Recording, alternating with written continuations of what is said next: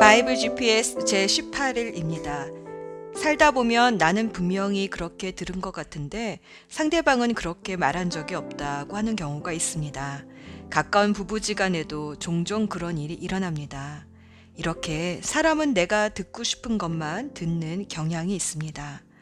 어떻게 하면 사실을 사실 그대로 선입견 없이 들을 수 있을까요? 때론 그것이 사람에게 과연 가능한 일일까 의문이 되기도 합니다. 그런데 듣는 것만 전하시는 분이 계십니다. 바로 성령님이십니다. 요한복음 16장 13절 말씀.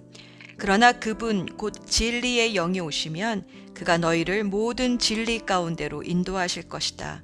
그는 자기 마음대로 말씀하지 않으시고 듣는 것만 일러 주실 것이요 앞으로 올 일들을 너희에게 알려 주실 것이다. 성령님은 자기 마음대로 말씀하시지 않습니다. 그래서 성령 충만한 사람도 자기 마음대로 말하지 않습니다. 먼저 주님의 음성에 귀를 기울입니다. 그러나 자아가 충만한 사람은 자기 마음대로 말할 수밖에 없습니다. 선악과를 따먹은 이후로 사람은 선과 악의 기준을 자기 중심에 두고 듣고 싶은 것을 듣고 말하고 싶은 것을 말하면서 살아왔습니다. 그래서 성경을 읽을 때도 성경이 말씀하시고자 하는 것을 읽는 것이 아니라 내가 듣고 싶은 것을 읽을 때가 많습니다. 그래서 사도 바울은 디모데후서 4장 3에서 4절에 이렇게 말씀하셨습니다. 때가 이르면 사람들이 건전한 교훈을 받으려 하지 않고 귀를 즐겁게 하는 말을 들으려고 자기네 욕심에 맞추어 스승을 모아들일 것입니다. 그들은 진리를 듣지 않고 꾸민 이야기에 귀를 기울일 것입니다. 때가 이르면 벌써 그 때가 이른 것 같습니다. 인터넷을 열면 수없이 많은 강연들이 뜹니다. 그렇듯하고 귀를 즐겁게 해주는 강연들은 나를 더 멋있게 포장해 줍니다. 그러나 성경은 읽으면 읽을수록 내 포장을 벗겨냅니다. 그리고 나의 실체를 보게 합니다. 마치 유능한 의사처럼 나도 모르던 내 병을 진단해 줍니다. 나는 죄인입니다. 병의 원인을 알아야 치료할 수 있습니다. 환자가 듣고 싶은 말만 해주면 돌팔이 의사입니다. 성경은 내가 죄인임을 엑스레이처럼 선명하게 찍어내고 죄의 암세포 덩어리를 메스의 칼날처럼 날카로운 말씀으로 도려내시고 치유하십니다. 그렇게 성경은 내가 듣고 싶은 말을 하는 게 아니라 내가 들어야 할 말씀을 해주십니다. 그래서 인생의 축을 자기 중심에서 하나님 중심으로 옮겨가게 합니다. 인생의 축이 하나님 중심으로 옮겨지면 삐그덕거리던 인생이 부드럽게 달리기 시작합니다. 하나님과 함께하는 복된 인생이 시작되기 때문입니다. 오늘도 내가 듣고 싶은 말이 아니라 성경이 말씀하시는 것을 들음으로 하나님 중심으로 돌아가는 복된 삶을 살아봅시다. 오늘의 여정. 오늘은 사사기 13장에서 21장으로 사사기를 마무리하고 암흑 같던 사사시대의 훈훈한 에피소드인 룻기서를 읽습니다. 이스라엘의 마지막 사사라고 볼 수 있는 삼손은 태어날 때부터 나시린으로 구별되어 이스라엘을 블레셋으로부터 구원하라는 사명을 가지고 태어났습니다. 그러나 사사기 17장 6절, 18장 1절, 19장 1절, 21장 25절에서 반복되어 나오는 문구인 그때의 이스라엘의 왕이 없으므로 사람들이 자기가 하고 싶은 대로 했습니다. 라는 구절을 대변이라도 하듯 삼손도 자기가 하고 싶은 대로 하며 사는 사사였습니다. 결국 나시린의 규례를 지키지 못하고 정욕에 이끌려 결국은 두 눈이 뽑혀 블레셋에게 사로잡힙니다. 그러나 마지막 간절한 기도로 자신의 죽음을 통해 블레셋 족속을 죽이고 사명과 함께 인생을 마감합니다. 하나님의 소원으로 세워진 이스라엘이 왜 이런 꼴이 되었을까요? 사사기는 사사가 아닌 두 레위인의 이야기를 통해 사사 시대의 혼란이 레위인이 사명을 감당하지 못함으로 이런 혼란이 야기되었음을 보여줍니다. 하나님의 제사장이 아니라 개인의 제사장으로 타락한 한 레위인의 이야기. 또 자신의 첩이 윤간당하여 죽은 것에 분노하여 베냐민 지파와 다른 열한 지파 간의 싸움으로 번지게 한 또 다른 레위인 이 두 이야기가 나옵니다. 두 레위인은 모두 에브라임 산지에 살았습니다. 에브라임 산지가 어디입니까? 당시 하나님의 회막이 있는 실로가 있던 산지입니다. 하나님의 회막이 바로 눈앞에 있는데도 레위인들이 자기 사명을 감당하지 못하고 타락했습니다. 레위인은 흩어진 48개 성읍에서 시내산 언약에서 모압 언약으로 또 세겜 언약으로 전수되어 왔던 하나님의 계명을 잘 지키고 가르치고 하나님만을 예배하도록 이스라엘을 인도해야 했습니다. 레위인이 자기 사명을 잘 감당했다면 어쩌면 사사가 필요 없었을지도 모릅니다. 레위인들은 이스라엘의 왕이 바로 하나님이심을 말씀으로 가르쳐야 했습니다. 그러나 사사기는 이스라엘의 왕이 없다고 합니다. 그래서 자기 소견에 옳은 대로 자기 마음대로 사는 혼돈의 시대가 바로 사사 시대입니다. 그러나 이런 사사 시대에도 하나님은 모압 여인 룻을 통해 아름다운 구속의 역사를 이어가십니다. 룻께서는 모압 여인 룻이 어떻게 베들레헴으로 올라와 하나님 말씀에 순종함으로 보아스를 만나 결혼하고 그렇게 해서 끊어진 후손을 어떻게 이어가는지 보여줍니다. 언뜻 보면 그저 아름다운 사랑 이야기처럼 보이지만 자기 마음대로 사는 사사 시대에도 말씀에 순종하는 이들을 통해 이스라엘의 왕이 될 다윗 가문의 족보를 준비하심으로 하나님이 어떻게 구속사의 계보를 이어가시는지 보여줍니다. 예수 전망대 여호와께서 그 사람에게 복 주시기를 빈다. 여호와께서는 산 사람이나 죽은 사람 모두에게 자비를 베푸시는구나. 보아스는 우리 가까운 친척이란다. 우리 가족의 땅을 사서 되돌려 줄 수 있는 사람이지. 룻기서 2장 10절 말씀. 되돌려 주다라는 말은 히브리어로 고엘입니다. 구약에는 세 가지 고엘 제도가 있습니다. 가까운 친족이 가난하여 땅을 팔았을 경우 그 땅을 다시 사서 돌려주거나 혹은 빚 때문에 종으로 팔려갔을 때 다시 몸값을 물려주고 그 사람을 자유케 해줘야 합니다. 두 번째는 아들이 없어 죽었을 때에 그 미망인과 결혼하여 아들을 낳아주므로 가문이 끊기지 않고 대를 이어가 주어야 합니다. 셋째는 피살되었을 때 피해 복수를 통해 원한을 갚아 줘야 합니다. 이렇게 가까운 친족이 다시 되돌려주는, 다시 말해 구속해주는 고엘의 의무를 레위기서는 율법으로 정해 놓았습니다. 베들레헴의 가뭄을 피해 모압으로 피난을 갔던 나오미가 그곳에서 아들과 남편을 다 잃고 모압의 이방 며느리 룩과 다시 돌아온 땅에서 보아스를 만납니다. 그는 친척으로서 고엘의 의무가 있는 사람이었습니다. 나오미는 다시 소망을 갖기 시작합니다. 보아스가 룻을 극률이 여기고 은혜로 대한다는 소식을 들었기 때문입니다. 사실 보아스보다 더 가까운 친족이 고엘의 의무를 져야 했지만 그는 자신의 재산이 축난다는 이유로 거절을 합니다. 그러나 은혜의 사람 보아스는 기꺼이 그 고엘의 의무를 다해 나오미의 가문을 다시 일으켜 줍니다. 사사 시대는 다 자기 마음대로 살던 혼돈과 암흑의 시대였습니다. 고엘의 의무나 하나님의 법을 무시하고 살던 시대였습니다. 그러나 은혜의 사람 보아스와 또 자신의 삶을 기꺼이 희생하고 헌신한 룻을 통해 하나님은 구속의 계보를 이어가십니다. 이 두 사람의 결혼을 통해 나오미의 끊어졌던 가문을 이어갑니다. 이 가문이 어떤 가문입니까? 나중에 다윗 왕이 나오고 또 예수 그리스도가 나오는 가문입니다. 이스라엘의 고엘 제도는 예수님이 하신 사역이 무엇인지 그려줍니다. 예수님이 우리에게 해주신 일이 바로 고엘입니다. 우리가 잃어버린 천국의 기업을 고엘 되돌려 주셨습니다. 죄의 종이 된 우리에게 죄값을 치루어 주시고 구속해 주시고 하나님의 자녀로서 다시 하나님 나라의 기업을 이어갈 수 있도록 친히 고엘해 주신 분이 예수님이십니다. 기도합시다. 아, 회복의 하나님 아버지, 인생을 살다 보면 후회가 되고 다시 되돌리고 싶은 일들이 있습니다. 그러나 우리 힘으로 불가능한 고해를 주님께서 해주셨습니다. 생명을 되돌려 주시고 하나님 나라의 기업을 되돌려 주셨습니다. 오늘도 성경을 읽으며 다시 되돌려 주신 것들이 무엇인지 말씀 안에서 찾게 해 주소서. 예수 그리스도 이름으로 기도합니다. 아멘.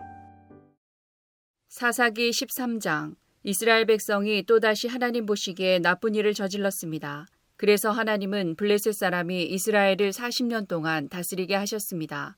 소라성에 마노아라는 사람이 있었습니다. 마노아는 단지파 사람이었습니다. 마노아의 아내는 아이를 낳지 못했습니다. 여호와의 천사가 마노아의 아내에게 나타나서 말했습니다. 너는 지금까지 아이를 낳지 못했다. 그러나 이제 임신하여 아이를 낳게 될 것이다. 너는 포도주나 독주를 마시지 마라. 부정한 것은 아무것도 먹지 마라. 너는 임신하여 아들을 낳게 될 것이다. 아들을 낳으면 그의 머리를 깎지 마라. 그는 태어나면서부터 하나님께 바쳐진 나시린이 될 것이다. 그는 블레셋 사람의 손에서 이스라엘을 구원하는 일을 시작할 것이다. 마누아의 아내는 자기가 겪었던 일을 남편에게 말했습니다. 하나님께서 보내신 사람이 저에게 왔었어요. 그분의 모습은 하나님의 천사와 같았기에 너무나도 두려워서 어디서 왔냐고 물어보지도 못했어요. 그분은 자신의 이름을 말해주지 않았어요. 그러나 그분이 이렇게 말했어요. 너는 이제 임신하여 아들을 낳게 될 것인데 포도주나 독주를 마시지 마라. 부정한 것은 그 어떤 것도 먹지 마라. 그 아기는 태어나면서부터 죽을 때까지 하나님께 바쳐진 나시린이 될 것이다. 그 말을 듣고 마누아는 여호와께 기도드렸습니다. 주여 주께서 보내셨던 하나님의 사람이 저희에게 다시 오기를 바랍니다.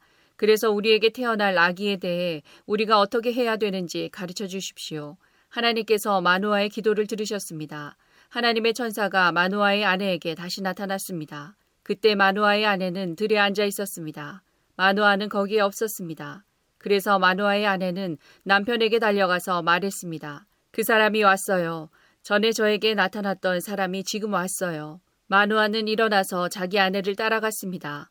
마누아는 하나님의 천사에게 다가가 물었습니다. 당신이 제 아내에게 말씀하셨던 그분입니까? 그 사람이 대답했습니다. 그렇다. 마누아가 또 물었습니다. 당신이 말씀하신 일이 일어나면 태어날 아기를 어떻게 길러야 합니까? 우리는 그 아이에게 무엇을 해야 합니까? 여호와의 천사가 말했습니다. 너희 아내는 내가 전에 말한 모든 것을 지켜야 한다. 포도나무에서 나는 것은 무엇이든 먹지 말아야 하고 포도주나 독주를 마셔도 안 된다. 또 부정한 것은 무엇이든지 먹지 말아야 한다. 너희 아내는 내가 명령한 모든 것을 지켜야 한다. 마노아가 여호와의 천사에게 말했습니다. 잠시 동안만 여기 머물러 계십시오. 당신을 위해 염소 새끼를 요리해 드리겠습니다. 여호와의 천사가 대답했습니다.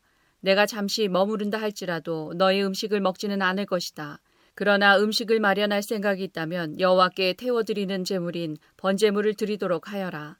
마누아는 그 사람이 여호와의 천사라는 것을 전혀 알지 못했습니다. 마누아가 여호와의 천사에게 말했습니다. 당신의 이름이 무엇인지 알고 싶습니다. 이름을 알아야 당신이 말씀하신 것이 이루어질 때 당신께 영광을 돌릴 수 있지 않겠습니까? 여호와의 천사가 말했습니다. 왜 내 이름을 묻느냐? 내 이름은 기묘이다. 그 후에 마노아는 한 바위 위에서 염소 새끼와 곡식을 여호와께 제물로 바쳤습니다. 그때 여호와께서 놀라운 일을 하셨는데 마노아와 그의 아내는 그것을 지켜보았습니다. 불꽃이 재단에서부터 하늘로 치솟았습니다. 불이 타고 있을 때 여호와의 천사가 그 불을 타고 하늘로 올라갔습니다. 마노아와 그의 아내는 그 모습을 보고 얼굴을 땅에 대고 엎드렸습니다. 마노아와 그의 아내에게 여호와의 천사가 다시는 나타나지 않았습니다. 마노아는 그때서야 비로소 그 사람이 여호와의 천사라는 것을 알았습니다. 마노아가 말했습니다. 우리가 하나님을 보았다. 그러니 우리는 이제 죽을 것이다. 그러나 마노아의 아내가 자기 남편에게 말했습니다. 여호와께서는 우리를 죽이지 않으실 거예요. 우리를 죽이실 생각이었다면 우리의 번제물이나 곡식 제물도 받지 않으셨을 거예요. 또 여호와께서는 이 모든 일을 우리에게 보여주지도 않으셨을 것이고 말씀해 주지도 않으셨을 거예요. 마누아의 아내는 아들을 낳았습니다. 그리고 이름을 삼손이라고 지었습니다. 삼손은 자라나면서 여호와의 복을 받았습니다. 삼손이 소라와 에스다올 성 사이에 있는 마하네단에 있을 때 여호와의 영이 그의 안에서 일하기 시작하셨습니다. 사사기 14장 삼손은 딥나성으로 내려가서 어떤 블레셋 처녀를 보았습니다. 삼손은 집으로 돌아와서 자기 아버지와 어머니에게 말했습니다. 딥나에서 어떤 블레셋 여자를 보았습니다. 그 여자를 저에게 데려다 주세요. 그 여자와 결혼하고 싶습니다. 삼손의 아버지와 어머니가 대답했습니다. 이스라엘에도 너와 결혼할 여자가 얼마든지 있다. 그런데 너는 왜 그 블레셋 여자와 결혼하겠다는 말이냐? 블레셋 사람들은 할례도 받지 않았다. 그러나 삼손은 그 여자를 데려다 주세요. 나는 그 여자와 결혼하겠어요. 라고 말했습니다. 삼손의 부모는 여호와께서 이 일을 계획하셨다는 것을 모르고 있었습니다. 여호와께서는 블레셋 사람들을 칠 기회를 찾고 계셨습니다. 그때 이스라엘은 블레셋의 다스림을 받고 있었습니다. 삼손은 자기 아버지 어머니와 함께 딥나로 내려갔습니다. 그들은 딥나에서 가까운 포도밭에 갔는데 그때 갑자기 한 어린 사자가 으르렁거리면서 삼손에게 다가왔습니다. 여호와의 영이 삼손에게 들어가자 삼손은 큰 힘을 얻었습니다. 삼손은 마치 염소 새끼를 찢듯이 맨손으로 그 사자를 찢어버렸습니다. 그러나 삼손은 자기가 한 일을 아버지와 어머니에게는 말하지 않았습니다. 삼손은 딥나성으로 내려갔습니다. 삼손은 딥나성에서 블레셋 여자를 만나 이야기해보고 그 여자를 더욱 좋아하게 되었습니다. 며칠 후 삼손은 그 여자와 결혼하기 위해 다시 딥나로 갔습니다. 딥나로 가는 길에 삼손은 자기가 죽인 사자가 놓여 있는 곳으로 가보았습니다. 사자의 몸속에는 벌떼가 있었습니다. 그 벌떼는 꿀을 만들고 있었습니다. 삼손은 손으로 꿀을 떼어내어 걸어가면서 먹었습니다. 삼손이 자기 부모에게 그 꿀을 들여서 그들도 꿀을 먹었습니다. 그러나 삼손은 그 꿀이 죽은 사자의 몸에서 떼어낸 것이라는 말은 하지 않았습니다. 삼손의 아버지는 블레셋 여자를 보러 내려갔습니다. 그때 신랑이 아내가 될 처녀의 동네에서 잔치를 베푸는 것이 관례였으므로 삼손은 거기에서 잔치를 베풀었습니다. 사람들은 삼손에게 30명의 젊은이를 보내 그와 즐겁게 지내도록 했습니다. 그때의 삼손이 블레셋 사람 30명에게 말했습니다. 내가 수수께끼를 하나 내겠소. 이 잔치는 일주일 동안 계속될 텐데 이 잔치 기간 동안에 내가 내는 수수께끼의 답을 알아맞히면 배옷 30벌과 겉옷 30벌을 주겠소. 하지만 답을 알아맞히지 못하면 당신들이 나에게 배옷 30벌과 겉옷 30벌을 줘야 하오. 그러자 그들이 말했습니다. 당신이 내려는 수수께끼를 말해보시오. 어디 한번 들어봅시다. 삼손이 말했습니다. 먹는 자에게서 먹을 것이 나오고 강한 자에게서 단 것이 나온다. 그 30명은 3일 동안 이 수수께끼를 풀려고 애썼습니다. 하지만 답을 알아낼 수가 없었습니다. 4일째 되는 날 그들은 삼손의 아내에게 가서 말했습니다. 너는 우리가 가진 것을 빼앗으려고 이곳에 초대했느냐? 내 남편을 꿰어서 그 수수께끼의 답을 우리에게 알려다오. 만약 알려주지 않으면 너와 내 아버지의 집에 있는 것을 다 불태워버릴 것이다. 그래서 삼손의 아내는 삼손에게 가 울면서 말했습니다. 당신은 나를 미워하는 것 같아요. 당신은 나를 진정으로 사랑하지 않아요. 내 백성에게 수수께끼를 내놓고는 나에게는 왜 그 답을 가르쳐 주지 않죠? 삼손이 말했습니다. 나는 내 아버지와 어머니에게도 답을 가르쳐 드리지 않았소. 그런데 내가 왜 당신에게 가르쳐 주겠소? 삼손의 아내는 나머지 잔칫날 동안 계속 울며 졸라댔습니다. 그래서 삼손은 7일째 되는 날 마침내 답을 가르쳐 주고 말았습니다. 그것은 그동안 그의 아내가 계속 귀찮게 굴었기 때문입니다. 그러자 삼손의 아내는 자기 백성에게 그 수수께끼의 답을 가르쳐 주었습니다. 잔치 7일째 되는 날 해지기 전에 블레셋 사람들이 삼손에게 와서 수수께끼의 답을 말했습니다. 꿀보다 단 것이 어디 있느냐? 사자보다 강한 것이 어디 있느냐? 그러자 삼손이 그들에게 말했습니다. 당신들이 내 암송아지로 밭을 갈지 않았더라면 내 수수께끼를 풀지 못했을 것이다. 그때의 여호와의 영이 삼손에게 임하여 삼손에게 큰 힘이 생겼습니다. 삼손은 아스글론 성으로 내려가서 그곳에 있던 30명의 사람을 죽이고 그들이 가진 옷과 재산을 모두 빼앗아 수수께끼를 푼 사람들에게 주었습니다. 삼손은 몹시 화가 나서 자기 아버지 집으로 돌아갔습니다. 삼손의 아내는 그의 결혼식에 참석했던 사람 중에서 삼손과 제일 친하게 지냈던 친구에게 주어졌습니다. 사사기 15장 밀을 거두어 드릴 무렵 삼손은 새끼 염소를 가지고 자기 아내를 찾아갔습니다. 삼손은 내 아내의 방으로 들어가겠습니다. 라고 말했습니다. 그러나 삼손의 장인은 삼손을 못 들어가게 했습니다. 삼손의 장인이 말했습니다. 나는 자네가 내 딸을 미워하는 줄 알았네. 그래서 나는 내 딸을 결혼식에 참석했던 자네 친구에게 주었네. 그 동생은 더 예쁘니 그 애를 데려가게. 그러나 삼손이 장인에게 말했습니다. 이제 내가 블레셋 사람을 해치더라도 나에게는 책임이 없습니다. 삼손은 밖으로 나가서 여우 300마리를 잡아 두 마리씩 서로 꼬리를 붙들어 매고는 그 사이에 회를 하나씩 매달았습니다. 그리고 나서 회에 불을 붙인 다음 여우들을 블레셋 사람들의 밭에 풀어놓았습니다. 이렇게 하여 삼손은 블레셋 사람의 배지하는 곡식과 베어놓은 곡식단을 불태워 버렸고 포도밭과 올리브 나무들도 불태워 버렸습니다. 블레셋 사람들은 누가 이런 짓을 했느냐 하고 서로 물었습니다. 누군가가 말했습니다. 딥나 사람의 사위인 삼손이 이런 짓을 했다. 이는 그의 장인이 삼손의 아내를 그의 친구에게 주었기 때문이다. 그러자 블레셋 사람들은 삼손의 아내와 그 아버지를 불태워 죽였습니다. 그때 삼손이 블레셋 사람들에게 말했습니다. 너희가 이런 일을 했으니 나도 너희를 그냥 두지 않겠다. 내가 반드시 복수하고 말겠다. 삼손은 블레셋 사람들을 공격하여 많은 사람을 죽이고 에단 바위 동굴에 머물렀습니다.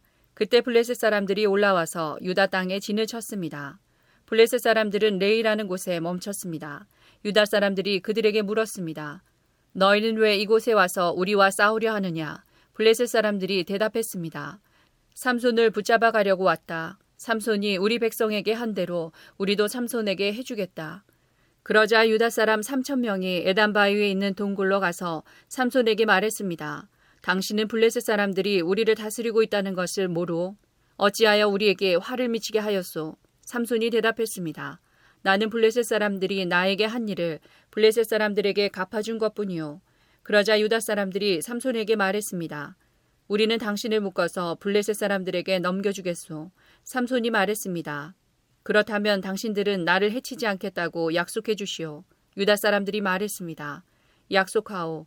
우리는 단지 당신을 묶어 블레셋 사람들에게 넘겨주기만 하겠소. 당신을 죽이지는 않겠소. 유다 사람들은 삼손을 세 밧줄 두 개로 묶은 후 바위 동굴에서 데리고 나왔습니다. 삼손이 레이라는 곳에 이르자 블레셋 사람들이 삼손에게 다가왔습니다. 블레셋 사람들은 기뻐서 소리를 질렀습니다. 그때 여호와의 영이 삼손에게 임하여 삼손에게 큰 힘이 생겼습니다. 그래서 삼손을 묶고 있던 밧줄이 마치 불에 탄 실처럼 약해져서 삼손의 손에서 떨어져 나갔습니다. 삼손은 죽은 지 얼마 되지 않은 나귀의 턱뼈를 주워들고 천명이나 되는 사람을 죽였습니다. 그때 삼손이 말했습니다. 나귀의 턱뼈 하나로 무더기에 무더기를 쌓았네. 나귀의 턱뼈 하나로 천명이나 죽였네. 삼손은 이 말을 한 후에 턱뼈를 던져버렸습니다. 그래서 그곳은 라말레이라고 불리게 되었습니다. 삼손이 매우 목이 말라 여호와께 부르짖었습니다. 나는 여호와의 종입니다. 여호와께서는 저에게 이렇게 큰 승리를 주셨는데 제가 이제 목말라 죽어야 합니까? 할례 받지 않은 백성에게 사로잡혀야 합니까? 그때 하나님은 레이 땅의 한 곳에 구멍을 내시고 물을 주셨습니다. 삼손은 그 물을 마시고 다시 기운을 차렸습니다. 그래서 삼손은 그 샘의 이름을 에나꼬레라고 지었습니다. 그 샘은 지금까지도 레이에 있습니다. 이처럼 삼손은 20년 동안 이스라엘의 사사로 있었습니다. 그때는 블레셋 사람들이 다스리던 시대였습니다. 사사기 16장 어느 날 삼손이 가사에 갔다가 한 창녀를 보았습니다. 삼손은 그날 밤을 그 창녀와 함께 지내기 위해서 그 집으로 들어갔습니다. 어떤 사람이 가사 백성에게 와서 삼손이 이곳에 왔다 하고 말했습니다. 그래서 그들은 그곳을 에워싸고 숨어서 숨을 죽인 채 밤새도록 성문 곁에서 삼손을 기다렸습니다. 그들은 서로 이렇게 말했습니다. 새벽이 되면 삼손을 죽여버리자. 하지만 삼손은 그 창녀와 함께 있다가 한밤중이 되자 자리에서 일어났습니다. 그리고 삼손은 성문의 문짝과 두 기둥과 빗장을 부수고 그것들을 자기 어깨에 메고 헤브론 성이 마주 보이는 언덕 꼭대기까지 가져갔습니다. 이 일이 있은 후에 삼손은 들릴라라는 여자와 사랑에 빠졌습니다. 들릴라는 소래 꼴짜기에 살았습니다. 블레셋 왕들이 들릴라에게 가서 말했습니다. 삼손을 그처럼 강하게 하는 것이 무엇인지 알아내어라. 삼손을 깨어 그 이유를 털어놓도록 만들어라. 삼손을 붙잡아 묶을 수 있는 방법을 찾아내어라. 그렇게 해주면 우리가 각각 너에게 은 천백세계를 주겠다. 들릴라가 삼손에게 말했습니다. 당신이 그토록 힘이 센 이유를 가르쳐 주세요. 당신을 묶어서 꼼짝 못하게 하려면 어떻게 하면 되나요? 삼손이 대답했습니다. 마르지 않은 풀줄 일곱 개로 나를 묶으면 되오. 그러면 나는 보통 사람처럼 약해지고 마오. 블레셋 왕들이 마르지 않은 풀줄 일곱 개를 들릴라에게 가지고 왔습니다. 들릴라는 그것을 가지고 삼손을 묶었습니다. 그때 다른 방에는 사람들 몇몇이 숨어 있었습니다. 들릴라가 삼손에게 말했습니다. 삼손, 블레셋 사람들이 당신을 붙잡으러 왔어요. 그러자 삼손은 쉽게 그 풀줄들을 끊어버렸습니다. 그 풀줄들은 마치 불에 탄 실과 같았습니다. 블레셋 사람들은 삼손에게서 나오는 힘의 비밀을 알아내지 못했습니다. 그러자 들릴라가 삼손에게 말했습니다. 당신은 나를 바보로 여기고 있어요. 당신은 나를 속였어요. 제발 말해주세요. 어떻게 하면 당신을 꼼짝 못하게 할 수 있죠? 삼손이 말했습니다. 한 번도 쓴 일이 없는 새 밧줄로 나를 묶으면 돼오. 그러면 나는 보통 사람처럼 약해질 것이오. 들릴라는 새 밧줄을 구해서 삼손을 묶었습니다. 그때 다른 방에는 블레셋 사람들이 숨어 있었습니다. 들릴라가 삼손에게 말했습니다. 삼손, 사람들이 당신을 붙잡으러 왔어요. 그러자 삼손은 그 밧줄을 마치 실을 끈 듯 아주 쉽게 끊었습니다. 그러자 들릴라가 삼손에게 말했습니다. 당신은 아직도 나를 바보로 여기고 나를 속이는군요. 당신을 꼼짝 못하게 할 수 있는 방법을 가르쳐 주세요. 삼손이 말했습니다. 내 머리털 일곱 가닥을 옷감 짜듯 짜놓으면 될 것이요. 삼손이 잠이 들자 들릴라는 삼손의 머리털 일곱 가닥을 옷감 짜듯 짰습니다. 그리고 나서 들릴라는 그것을 말뚝으로 박았습니다. 들릴라가 다시 삼손에게 소리쳤습니다. 삼손, 블레셋 사람들이 당신을 붙잡으러 왔어요. 삼손은 그 소리를 듣고 벌떡 일어나 말뚝과 배틀을 뽑아버렸습니다. 그 후에 들릴라가 삼손에게 말했습니다. 당신은 나를 믿지도 않으면서 어떻게 사랑한다고 말할 수 있어요. 당신은 세 번이나 나를 속였어요. 당신은 당신이 가진 위대한 힘이 어디서 나오는지 나에게 가르쳐 주지 않았어요. 들릴라는 매일 그 비밀을 가르쳐 달라고 삼손을 졸라댔습니다.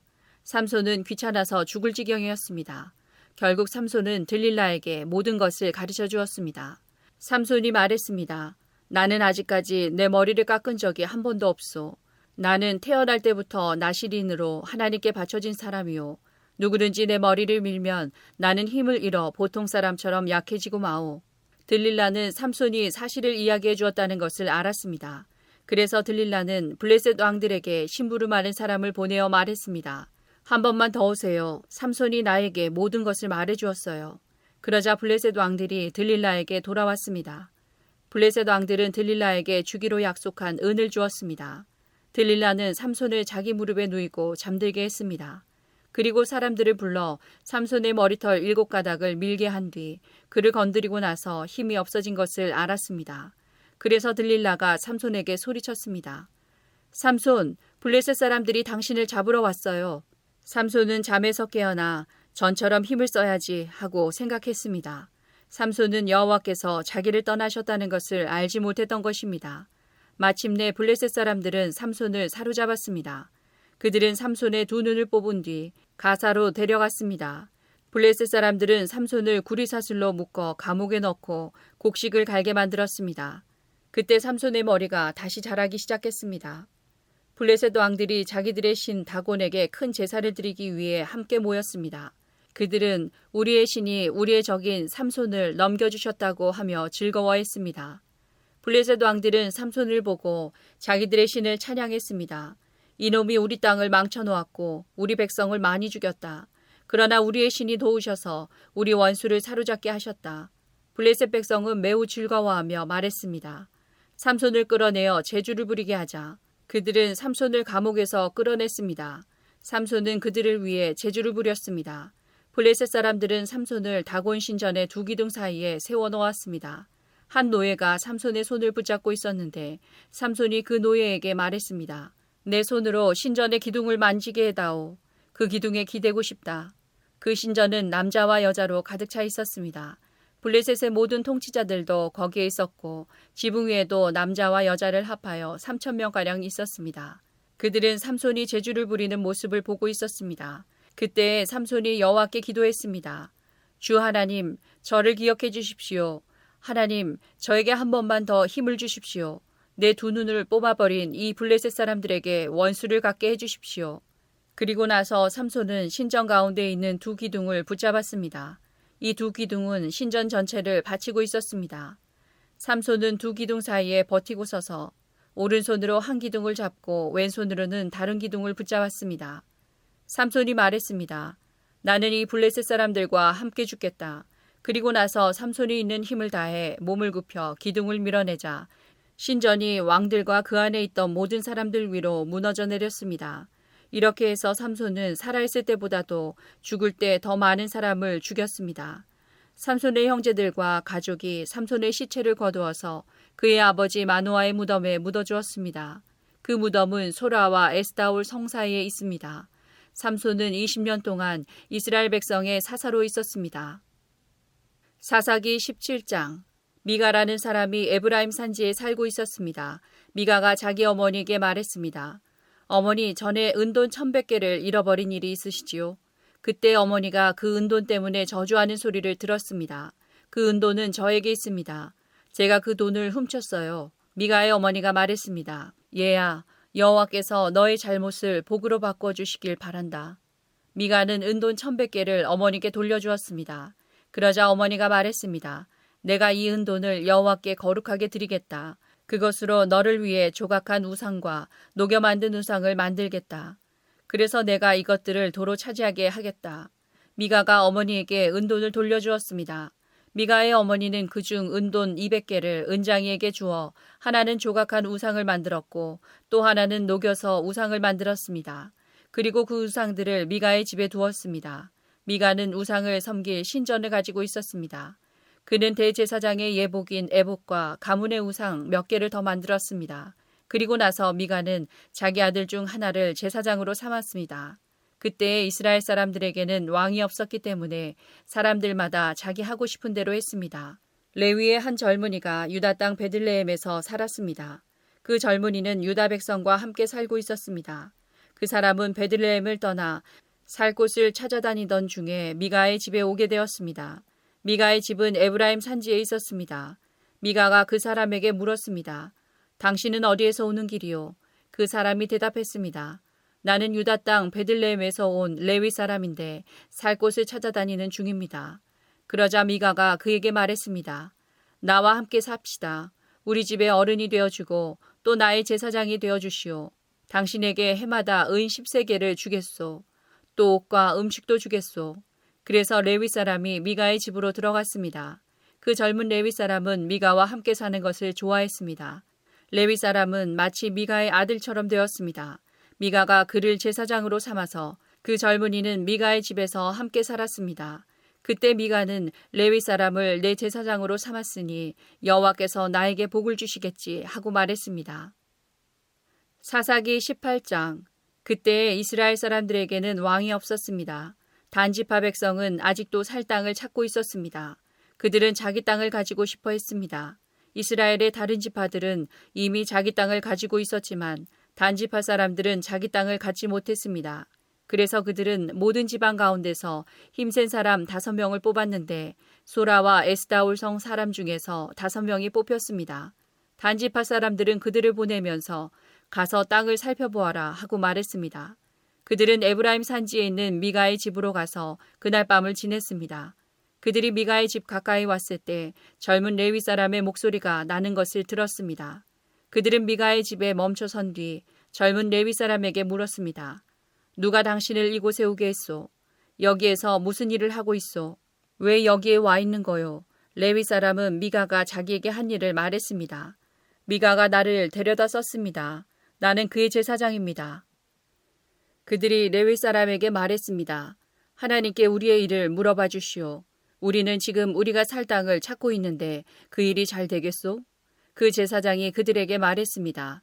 평안히 가십시오. 여호와께서 여러분이 가는 길을 지켜주실 것입니다. 그 다섯 명은 길을 떠나 라이스 성으로 갔습니다. 그 성 사람들은 마치 시돈 백성처럼 아무 걱정 없이 평화롭게 살고 있었습니다. 다른 사람들을 무서워하지 않았고 모든 것이 넘쳐 흐를 만큼 많이 있었습니다.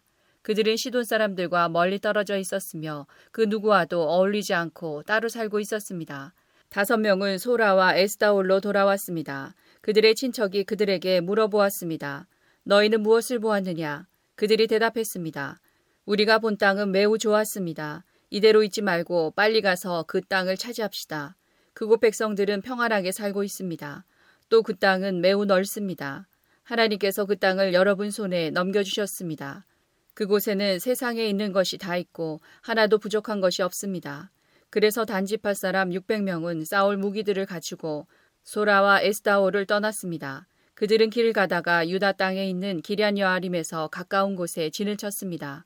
그곳은 지금까지 마하네단이라고 불리고 있으며 기럇여아림 서쪽에 있습니다.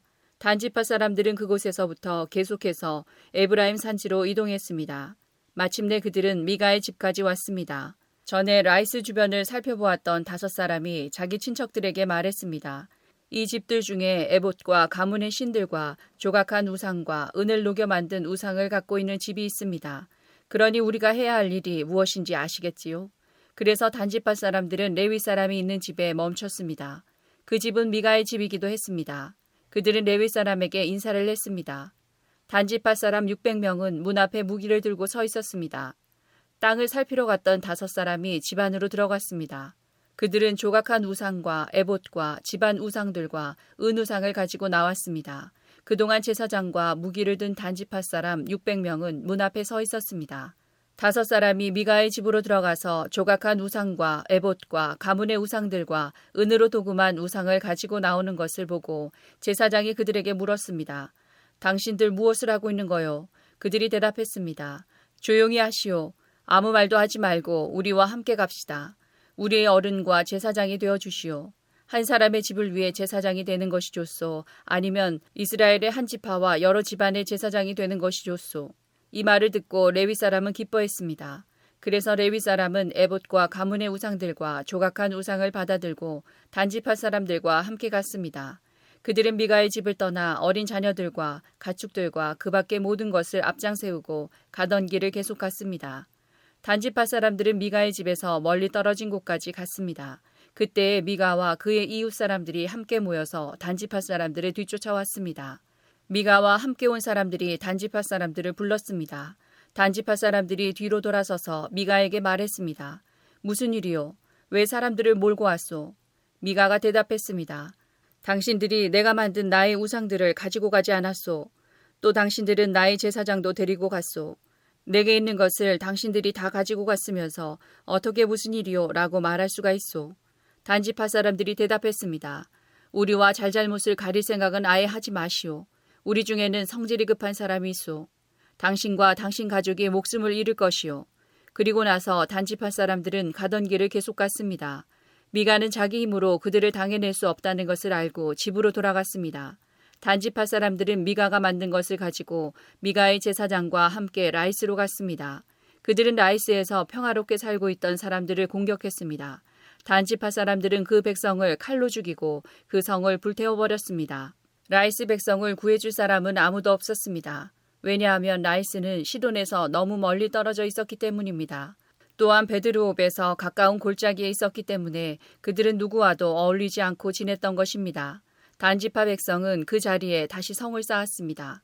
그들은 이스라엘의 아들 중 하나인 자기 조상의 이름을 따서 그곳의 이름을 단으로 바꿨습니다. 그러나 그 성의 원래 이름은 라이스였습니다. 단지파 백성은 단성에 우상들을 세웠습니다. 그들은 모세의 손자이며 게르손의 아들인 요나단을 제사장으로 삼았습니다. 요나단과 그의 아들들은 단지파의 제사장이 되어 이스라엘 사람들이 포로로 끌려갈 때까지 일했습니다. 단지파 백성은 하나님의 성막이 실로에 있는 동안 미가가 만든 우상들을 섬겼습니다. 사사기 19장 이스라엘에 왕이 없을 때 에브라임 산지 외진 곳에 어떤 레위 사람이 살고 있었습니다. 그는 유다 땅 베들레헴 여자를 첩으로 데리고 살았습니다.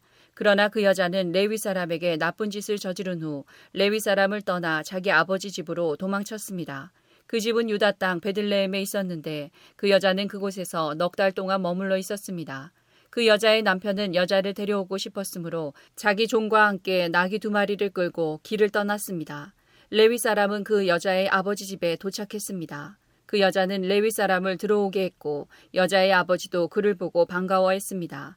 레위 사람의 장인은 그에게 그곳에 머물러 있으라고 권했습니다. 그래서 레위 사람은 3일 동안 그곳에서 머물렀습니다. 4일째 되는 날 그들은 아침 일찍 일어났습니다. 레위 사람은 떠날 준비를 했습니다. 여자의 아버지는 사위에게 말했습니다. 음식을 먹고 기운을 차린 후에 떠나게. 그래서 두 사람은 앉아서 함께 먹고 마셨습니다. 그런 다음에 여자의 아버지가 레위 사람에게 말했습니다. 오늘 밤도 여기에서 묵고 가게. 편히 쉬면서 즐겁게 지내게. 레위 사람은 일어나 가려고 하였습니다. 그러나 그의 장인이 그에게 묵어가라고 권했습니다. 그래서 레위 사람은 그날 밤도 그곳에서 지냈습니다. 5일째 되는 날 레위 사람은 아침 일찍 일어나 길을 떠나려 했습니다. 또 여자의 아버지가 말했습니다. 기운을 차린 후에 떠나도록 하게. 그래서 두 사람은 함께 먹었습니다. 그리고 나서 레위 사람은 그의 첩과 종을 데리고 떠나려 했습니다. 레위 사람의 장인은 말했습니다. 해가 저물어 가니 오늘 밤도 여기에서 묵으면서 즐기다 가게. 내일 아침 일찍 일어나 자네 집으로 떠나게. 그러나 레위 사람은 하룻밤을 더 지내고 싶지 않았습니다. 그래서 그는 일어나 나귀 두 마리에 안장을 지우고 자기 여자와 함께 떠났습니다. 그들은 여부스 성 맞은편에 도착했습니다. 여부스는 예루살렘의 다른 이름입니다. 그들이 여부스 가까이에 도착했을 때 해가 저물어 가고 있었습니다. 종이 주인에게 말했습니다. 이 성으로 들어가 쉬어갑시다. 이 성은 여부스 사람들의 성입니다. 오늘 밤은 이곳에서 지냅시다. 그러자 그의 주인이 말했습니다. 안 돼. 다른 민족들의 성에는 들어갈 수 없어. 이 사람들은 이스라엘 사람이 아니야. 우린 기부하 성까지 가야 해. 자, 기부하나 라마까지 가도록 하자. 오늘 밤은 그 두 성 중 어느 한 곳에서 지낼 수 있을 거야. 그래서 그들은 가던 길을 계속 갔습니다.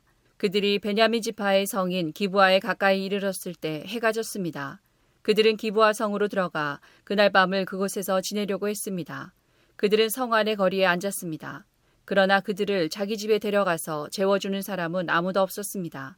마침 한 노인이 밭에서 일을 끝내고 성으로 돌아오고 있었습니다.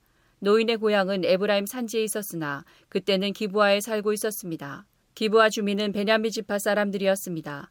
노인은 나그네가 마을의 거리에 있는 것을 보았습니다. 그 노인이 물었습니다. 당신은 어디에서 왔소? 어디로 가고 있소? 레위 사람이 대답했습니다. 우리는 유다 땅 베들레헴에서 왔습니다. 그리고 에브라임 산지 외진 곳으로 가고 있는 중입니다. 그런데 아무도 우리를 재워주려고 하지 않습니다. 우리는 아기에게 먹일 먹이를 가지고 있습니다. 그리고 나와 저 젊은 여자와 내 종이 먹을 빵과 포도주도 갖고 있습니다. 우리에게는 부족한 것이 없습니다. 노인이 말했습니다. 걱정하지 마십시오. 당신이 필요한 것이 있으면 다 드리겠소. 이런 거리에서 밤을 지내지 마십시오. 노인은 레위 사람을 자기 집으로 데리고 갔습니다. 노인은 나귀들에게 먹을 것을 주었습니다. 레위 사람과 그의 젊은 여자는 그 노인의 집에 들어가 발을 씻고 먹고 마셨습니다. 그들이 평안히 쉬고 있을 때에 그 성의 사람들이 그 집을 둘러싸며 문을 두드렸습니다. 그들은 집주인인 노인에게 말했습니다. 당신 집에 온 사람을 끌고 나오시오. 우리가 그 사람을 강간해야겠소. 집주인이 밖으로 나가 그들에게 말했습니다. 여보시오, 그런 나쁜 일은 하지 마시오. 이 사람은 내 집에 온 손님이오. 그런 끔찍한 일은 하지 마시오. 자, 여기 내 딸이 있소. 내 딸은 아직 순결한 처녀요.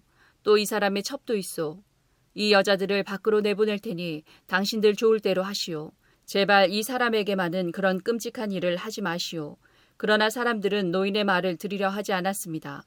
그래서 레위 사람은 자기 첩을 그들에게 내보냈습니다. 그들은 그 여자를 욕보이고 밤새도록 괴롭혔습니다. 그러다가 새벽이 되어서야 놓아주었습니다.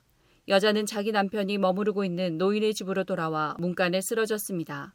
그리고 해가 뜰 때까지 거기에 누워 있었습니다.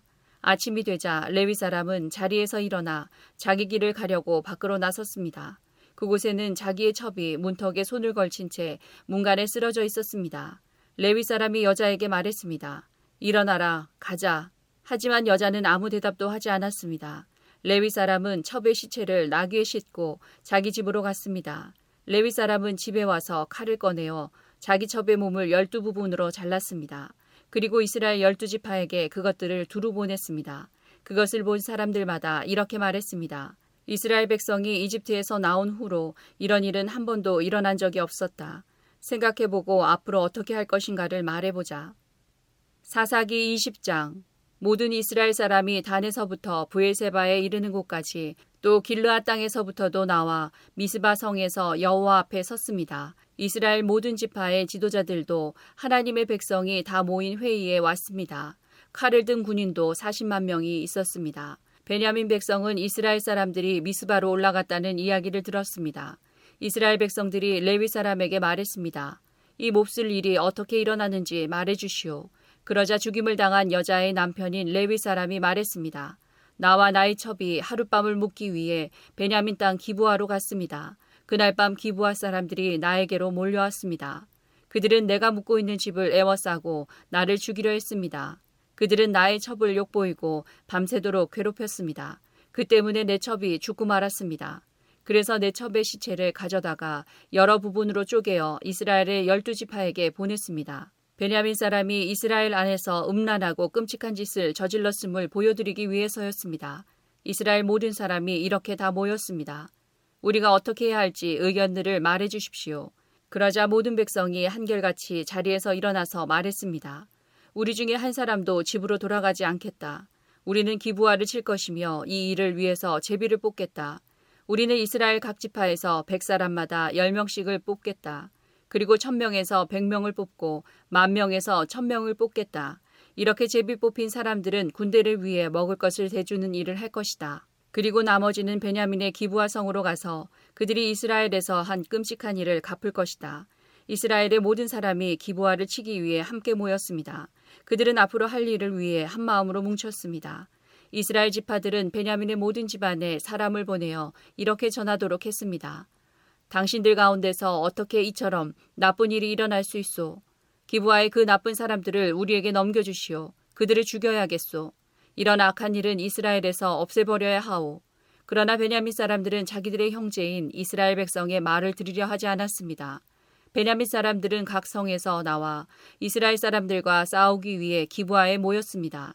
그날의 각 성에서부터 나온 베냐민 사람들 중에는 칼을 잘 쓰는 군인들만 2만 6천 명이 모였습니다. 또한 기부하에서도 700명이 뽑혀 나왔습니다. 기부하 사람 중에서 뽑혀온 700명은 왼손잡이들이었는데 물매로 돌을 던져 정확하게 맞추는 사람들이었습니다. 이스라엘 사람들은 베냐민을 제외하고도 40만 명이 모였습니다. 이들도 칼을 가지고 있었으며 싸움을 잘하는 군사들이었습니다. 이스라엘 사람들은 베델성으로 올라가 하나님께 여쭈었습니다. 우리 중에 누가 먼저 올라가서 베냐민 사람과 싸울까요? 여호와께서 대답하셨습니다. 유다가 먼저 가거라. 이튿날 아침 이스라엘 사람들은 일어나 기부아를 향하여 진을 쳤습니다. 이스라엘 사람들은 베냐민 사람들과 싸우기 위해 나아갔습니다. 그들은 대형을 갖추어 베냐민 사람들과 마주섰습니다. 그때 베냐민 사람들이 기부아에서 돌격해 나왔습니다.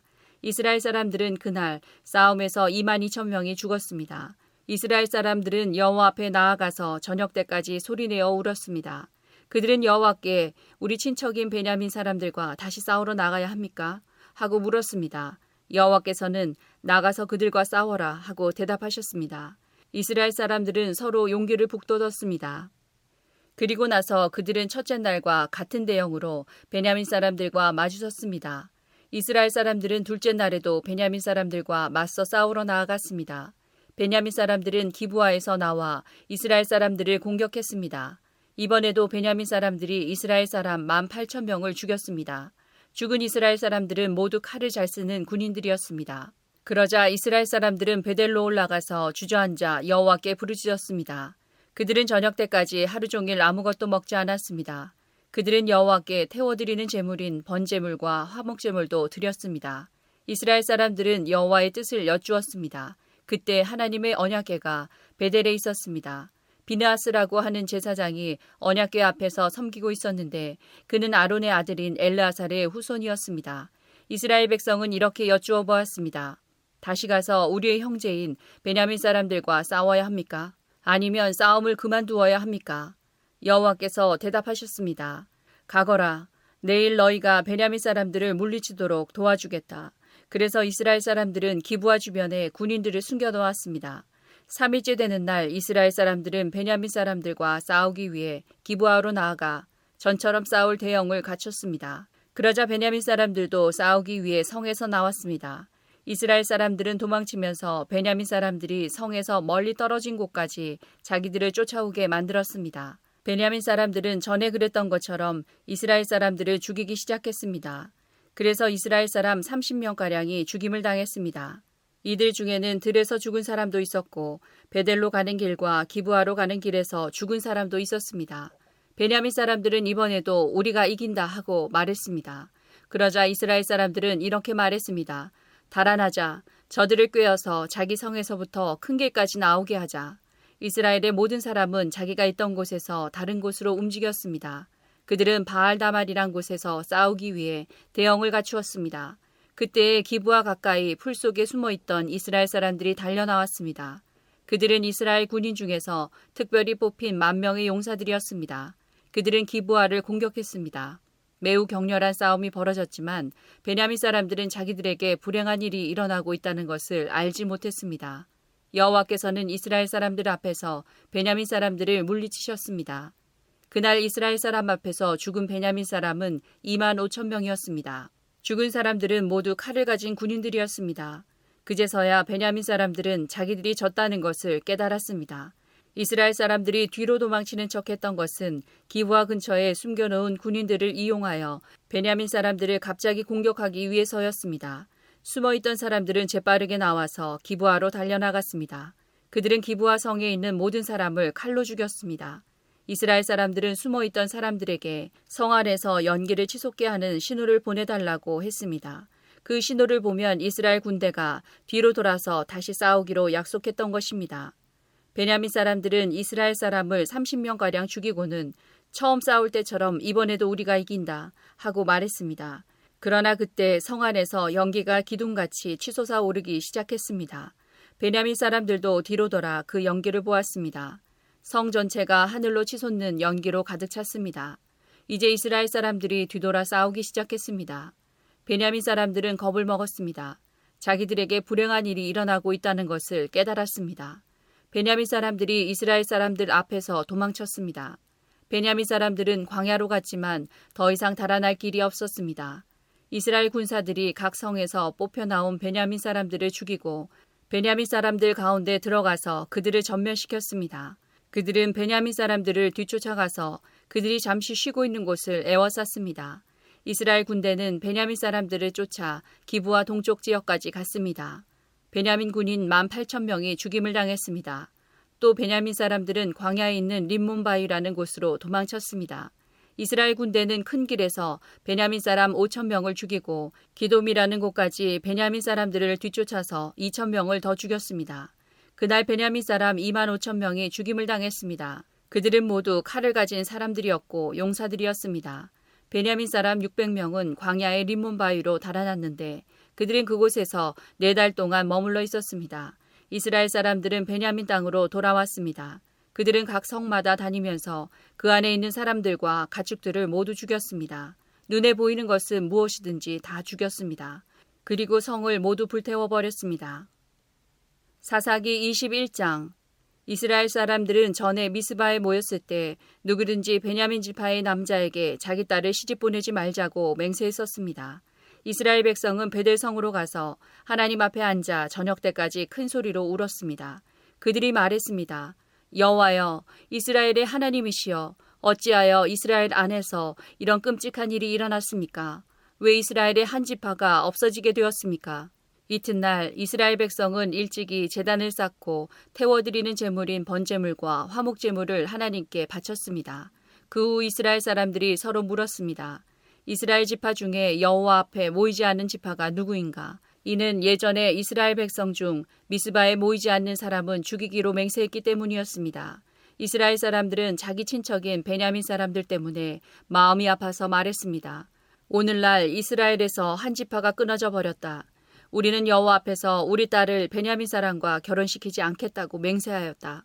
어떻게 하면 그 남은 베냐민 사람들에게 아내를 얻게 할 수 있을까? 그리고 이스라엘 백성이 물었습니다. 이스라엘 지파 가운데 이곳 미스바로 모이지 않은 지파는 어느 지파인가? 그들은 길르앗의 야베스 성에 사는 사람이 하나도 오지 않았다는 것을 알아냈습니다. 이스라엘 백성이 모든 사람을 다 세어 보았지만 길르앗의 야베스에서 온 사람은 한 사람도 없었습니다. 그래서 이스라엘 백성은 길르앗의 야베스에 용사 만 이천 명을 보내면서 그 용사들에게 야베스 사람들을 칼로 죽이라고 말했습니다. 여자와 어린아이들도 죽이라고 말했습니다. 여러분은 이렇게 하시오. 길르앗 땅 야베스에 있는 모든 사람을 죽이시오. 남자와 함께 잔 적이 있는 여자도 다 죽이시오. 그 용사들은 길르앗의 야베스에서 남자와 함께 잔 적이 없는 젊은 여자 400명을 찾아냈습니다. 용사들은 이 여자들을 가나안 땅 실로에 진으로 데리고 왔습니다. 그 후에 이스라엘에 사는 모든 백성이 림몬 바위에 있는 베냐민 사람들에게 전령을 보내어 그들에게 평화를 선언했습니다. 그제서야 베냐민 사람들이 다시 돌아왔습니다. 이스라엘 백성은 그들에게 길라세 야베스에서 데리고 온 여자들을 데려다 주었습니다. 그러나 아직 남자에 비해서 여자의 수가 부족했습니다. 이스라엘 백성은 베냐민 사람들 때문에 마음이 아팠습니다. 이는 여호와께서 이스라엘 중에 한 지파를 갈라놓으셨기 때문입니다. 이스라엘의 장로들이 말했습니다. 베냐민의 여자들은 모두 죽임을 당했소. 살아남은 베냐민 사람들에게 줄 아내를 어디서 더 얻을 수 있겠소. 이 사람들은 자신들의 가문을 이어가기 위해 자녀를 가져야 하오. 그래야 이스라엘에서 한 지파가 끊어지는 일이 없을 것이오. 그러나 우리는 누구든지 베냐민 사람에게 딸을 주는 사람은 저주를 받을 것이라고 맹세했기 때문에 우리 딸을 베냐민 사람에게 아내로 줄 수 없소. 그들 중에 어떤 사람이 말했습니다. 좋은 생각이 있소. 베델 북쪽에 있는 실로에서는 해마다 여호와의 축제가 열리오. 실로는 베델에서 세겜으로 가는 길의 동쪽에 르보나 성의 남쪽에 있어 이스라엘 장로들이 베냐민 사람들에게 말했습니다. 당신들은 가서 포도밭에 숨어 있으시오. 실로에서 젊은 여자들이 나오는 것을 잘 지켜보다가 젊은 여자들이 춤을 추러 나올 때 포도밭으로 달려 나오시오. 그리고 각 사람이 젊은 실로 여자 한 사람씩을 붙잡아 베냐민 땅으로 가시오. 만약 그 젊은 여자들의 아버지나 오빠들이 우리에게 찾아와서 따지면 우리는 이렇게 말해주겠소. 베냐민 사람들에게 친절을 베풀어 줍시다. 우리는 전쟁을 할 때에 베냐민 각 사람에게 아내를 주지 못하였소. 여러분 스스로가 베냐민 사람들에게 딸을 준 것도 아니오. 그러므로 여러분은 죄가 없소. 베냐민 사람들은 장로들이 말한 대로 했습니다. 젊은 여자들이 춤을 추고 있을 때 베냐민 사람들은 각자 여자 한 명씩을 붙잡아 데리고 가서 결혼했습니다. 그리고 그들은 하나님께서 그들에게 주신 땅으로 돌아갔습니다. 그들은 다시 성을 짓고 그곳에서 살았습니다. 그런 후에 이스라엘 사람들도 각기 자기 지파와 가족들이 있는 하나님께서 주신 땅으로 돌아갔습니다. 그때 이스라엘 사람들에게는 왕이 없었습니다. 그래서 사람들마다 자기가 하고 싶은 대로 했습니다. 룻기 1장 사사들이 이스라엘을 다스리던 시대에 가뭄이 든 일이 있었습니다. 그때 엘리멜렉이라는 사람이 아내와 두 아들을 데리고 유다 땅 베들레헴을 떠나 모압 지방으로 갔습니다. 그의 아내의 이름은 나옴이고 두 아들의 이름은 말룡과 기론이었습니다. 이들은 원래 유다 땅 베들레헴에서 가까운 에브라 지방 사람이었지만 모압으로 가서 살았습니다. 그 뒤에 나오미의 남편 엘리멜렉이 죽고 나오미와 그의 두 아들만 남게 되었습니다. 그 두 아들은 모함 여자를 아내로 맞아들였는데 한 여자의 이름은 오르바이고 다른 여자의 이름은 루시였습니다. 나오미와 그의 아들들은 모압에서 10년쯤 살았습니다. 그러다 말론과 기련마저 죽어버리자 나오미는 남편과 두 아들을 잃고 홀로 남게 되었습니다. 그러던 어느 날 나오미는 여호와께서 자기 백성을 돌보아 유다에 풍년이 들게 하셨다는 소식을 들었습니다. 그래서 모압을 떠나 고향으로 돌아갈 준비를 했습니다. 나오미의 두 며느리도 함께 떠날 준비를 했습니다. 그들은 살던 곳을 떠나 유다 땅으로 가려고 길을 나섰습니다. 나오미가 두 며느리에게 말했습니다. 너희는 각자 너희 어머니의 집으로 돌아가거라. 너희가 나와 죽은 내 아들을 잘 보살펴 주었으니 여호와께서 너희를 잘 돌보아 주시기를 바란다. 또 여호와께서 너희에게 새 남편과 새 가정을 주시기를 바란다. 이 말을 한 뒤 나오미가 작별을 하기 위해 며느리들에게 입을 맞추자 두 며느리는 큰 소리로 울었습니다. 며느리들이 나오미에게 말했습니다. 아닙니다. 우리도 어머니와 함께 어머니의 나라로 가겠습니다. 그러자 나오미가 말했습니다. 내 딸들아, 너희 집으로 돌아가거라. 왜 나를 따라가려고 하느냐? 내가 아들을 더 낳아 너희에게 새 남편을 줄 수 있는 것도 아니지 않느냐? 너희 집으로 돌아가거라. 나는 다른 남편을 맞아들이기에는 너무 늙었다. 설령 내가 오늘 밤에 다른 남편을 맞아들여서 아들을 낳을 수 있다 해도 무슨 소용이 있겠느냐? 그 아이들이 클 때까지 너희가 기다릴 수 있겠느냐? 그렇게 오랜 세월을 남편 없이 지낼 수 있겠느냐? 그러지 마라. 여호와께서 나를 치셨기 때문에 내 마음이 너희로 인해 너무 아프구나. 그들은 다시 한번 큰 소리로 울었습니다. 그리고 오르바는 나오미에게 입을 맞추어 작별 인사를 했습니다. 그러나 룻은 시어머니에게 매달렸습니다. 나오미가 말했습니다. 보아라, 내 동서는 자기 백성과 자기 신들에게로 돌아갔다. 너도 내 동서의 뒤를 따라가거라. 그러자 룻이 말했습니다.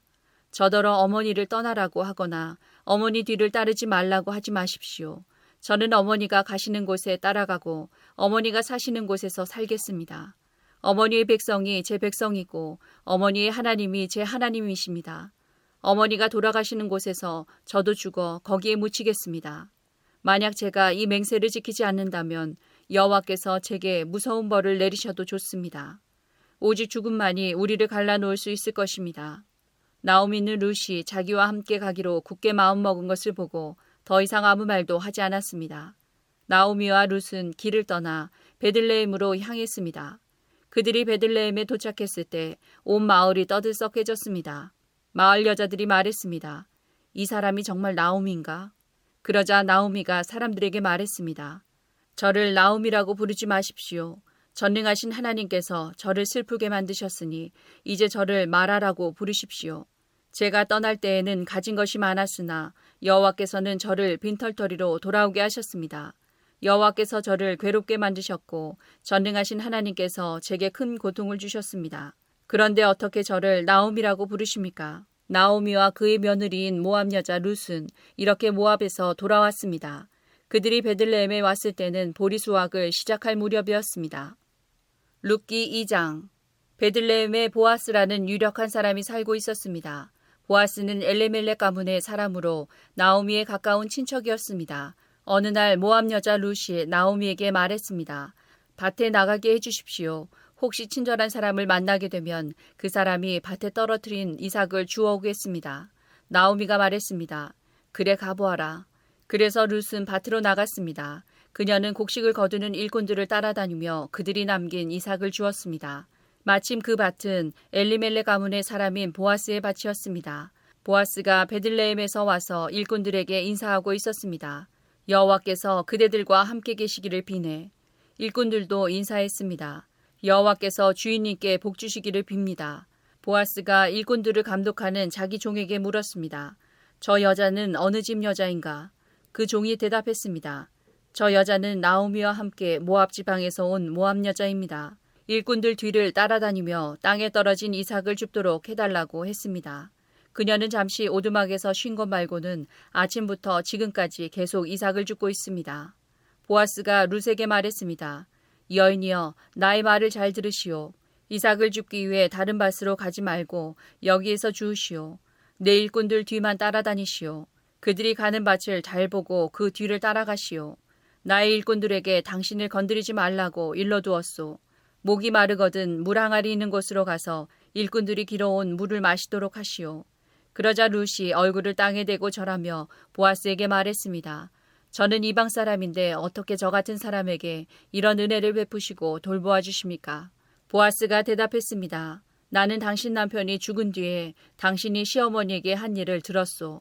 또 당신이 당신 부모와 당신 나라를 떠나 아는 사람 하나 없는 이 나라로 온 것도 다 알고 있소. 여호와께서 당신이 한 일을 갚아주실 것이요. 작은 새가 자기 어미 날개 아래로 피하듯이 당신이 여호와께 왔으니 이스라엘의 주 하나님께서 당신에게 넉넉히 갚아주실 것이요. 그러자 루시 말했습니다. 나의 주여, 당신께 은총을 잊기 바랍니다. 저는 당신 종들 중에 하나와 같습니다. 그런데도 당신은 이렇게 종의 마음을 위로하는 말씀을 해주셨습니다. 식사할 시간이 되자 보아스가 룻에게 말했습니다. 이리로 오시오. 같이 먹읍시다. 자, 빵을 2초에 찍어 드시오. 룻이 일꾼들 옆에 앉자 보아스가 룻에게 볶음국식을 주었는데 룻이 배불리 먹고도 남을 정도로 많았습니다. 룻이 이삭을 주우려고 일어나자 보아스가 일꾼들에게 말했습니다. 저 여자가 곡식단 사이에서도 이삭을 줄 수 있도록 내버려 두고 쫓아내지 마라. 또 단에서 이삭을 조금씩 떨어뜨려서 저 여자가 주울 수 있게 하고 여자를 꾸짖지 마라. 룻은 저녁까지 그 밭에서 이삭을 주었습니다. 주운 이삭을 떨었더니 보리가 한 에바쯤 나왔습니다. 룻은 그것을 가지고 마을로 돌아갔습니다. 룻은 시어머니에게 모은 것과 함께 자기가 배불리 먹고 남은 음식도 꺼내서 드렸습니다. 나오미가 룻에게 물었습니다. 오늘 어디서 이 이삭을 주었느냐? 어디서 일했느냐? 너를 이렇게 생각해 준 사람에게 복이 있기를 빈다. 그러자 룻이 대답했습니다. 제가 오늘 일한 밭의 주인은 보아스라고 합니다. 나오미가 며느리에게 말했습니다. 여호와께서 그 사람에게 복 주시기를 빈다. 여호와께서는 산 사람이나 죽은 사람 모두에게 자비를 베푸시는구나. 보아스는 우리의 가까운 친척이란다. 우리 가족의 땅을 사서 되돌려 줄 수 있는 사람이지.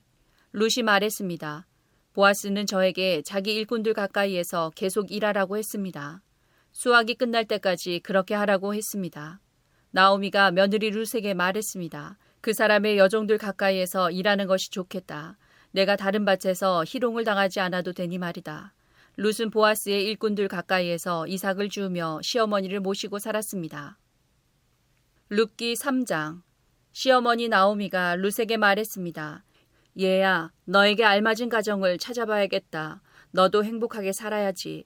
내가 함께 일하고 있는 일꾼들의 주인인 보아스는 우리의 가까운 친척이란다. 그가 오늘 밤에 타작마당에서 일할 것이다. 너는 가서 목욕을 하고 몸에 향수를 발라라. 그리고 옷을 갈아입고 타작마당으로 내려가거라. 그 사람이 먹고 마시기를 끝낼 때까지 그의 눈에 띄지 않도록 주의해야 한다. 그가 잠자리에 들면 그가 누운 자리를 눈여겨 보아두었다가 그리로 가서 그의 발치 이불을 들고 들어가서 누워라. 그러면 그가 내가 할 일을 일러줄 것이다. 룻이 대답했습니다. 어머님이 말씀하신 대로 하겠습니다. 룻은 타작마당으로 내려가서 시어머니가 일러준 대로 했습니다. 먹고 마시기를 마친 보아스는 기분이 좋아서 곡식 더미 곁에 누웠습니다. 그러자 룻이 조용히 그에게 다가가 이불을 들고 그의 발치에 누웠습니다. 한밤중에 돌아눕던 보아스는 자기 발치에 어떤 여자가 누워 있는 것을 보고 깜짝 놀랐습니다. 보아스가 누구시오 하고 물었습니다. 룻이 대답했습니다. 저는 어른의 종 룻입니다. 어른의 이불로 제 몸을 덮어주십시오. 주인님은 저희 가족의 땅을 사서 돌려주실 분입니다. 보아스가 말했습니다. 여호와께서 당신에게 복 주시기를 바라오. 이번에 보여준 당신의 성실함은 당신이 지금까지 보여준 것보다 더 크오.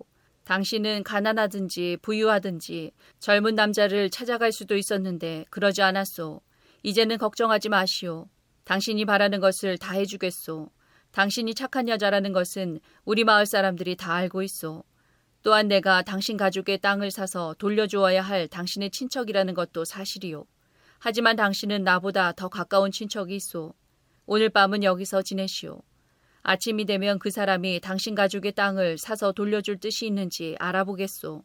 만약 그가 책임을 진다면 그 사람 뜻에 따르겠소.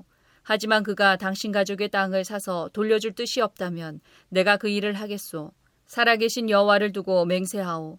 그러니 아침까지 여기에 누워 있으시오. 그리하여 룻은 새벽녘까지 그의 발치에 누워 있다가 아직 어두워서 서로의 얼굴을 알아보기 힘든 때에 일어났습니다. 보아스가 종들에게 말했습니다. 이 여자가 여기 타작마당에 와 있었다는 것을 아무에게도 알리지 마라. 그런 뒤에 보아스가 룻에게 말했습니다. 당신이 입고 있는 겉옷을 가져와서 펼치시오. 룻이 겉옷을 펼치자 보아스가 거기에 보리 여섯 대를 담아서 룻에게 주었습니다. 룻은 성으로 들어갔습니다. 룻이 돌아오자 시어머니가 물었습니다. 얘야, 어떻게 되었느냐? 룻은 보아스가 한 일 모두를 시어머니에게 자세히 말했습니다. 어머니께 빈손으로 돌아가면 안 된다고 하면서 이렇게 보리 여섯 대를 담아주었습니다. 나오미가 말했습니다. 얘야, 일이 어떻게 될지 기다려보자꾸나. 보아스는 가만히 있지 않을 거야. 그는 오늘 안으로 이 일을 결정할 거다. 룻기 4장 보아스가 성문에 올라가 앉아 있었습니다. 드디어 그가 말한 가까운 친척이 지나갔습니다. 보아스가 그를 불렀습니다. 여보시오, 이리 좀 와서 앉아보시오. 그러자 그 사람이 와서 앉았습니다. 또 보아스는 성에 있는 장로 10명을 불러 그 자리에 함께 앉도록 하였습니다. 보아스가 가까운 친척에게 말했습니다. 우리의 형제 엘리멜렉이 살아있을 때 그는 땅을 가지고 있었소. 이제 모압 지방에서 돌아온 나오미에게 그 소유의 권한이 있소. 그래서 당신에게 이 말을 해야겠소. 여기에 앉아 있는 내 백성의 장로들 앞에서 내게 말해 주시오. 그 땅을 사시오. 그 땅을 사들여 나오미에게 돌려줄 수 있는 첫 번째 사람은 당신이고 그 다음이 나요. 당신이 사지 않겠다면 내가 사서 돌려주겠소.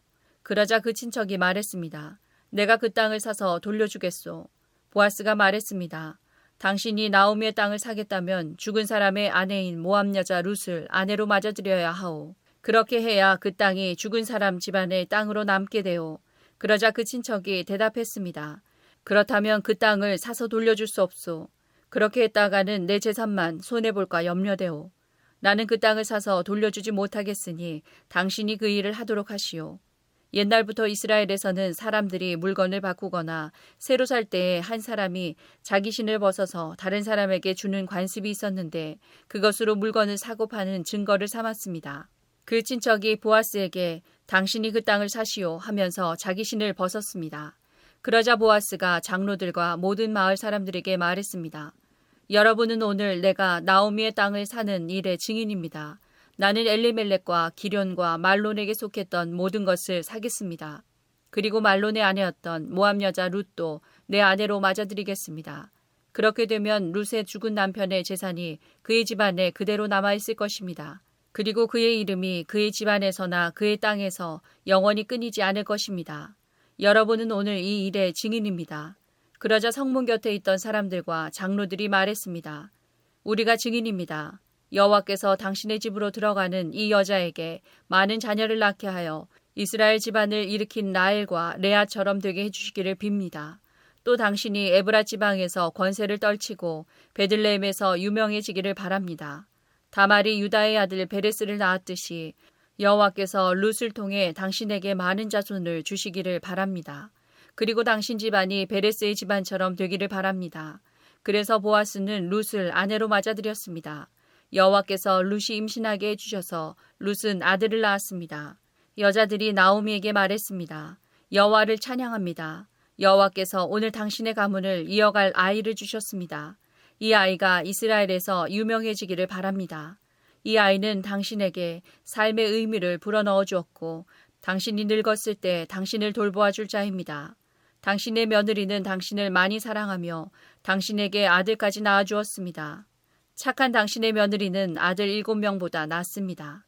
나오미가 그 아기를 받아 품에 안고 돌보았습니다.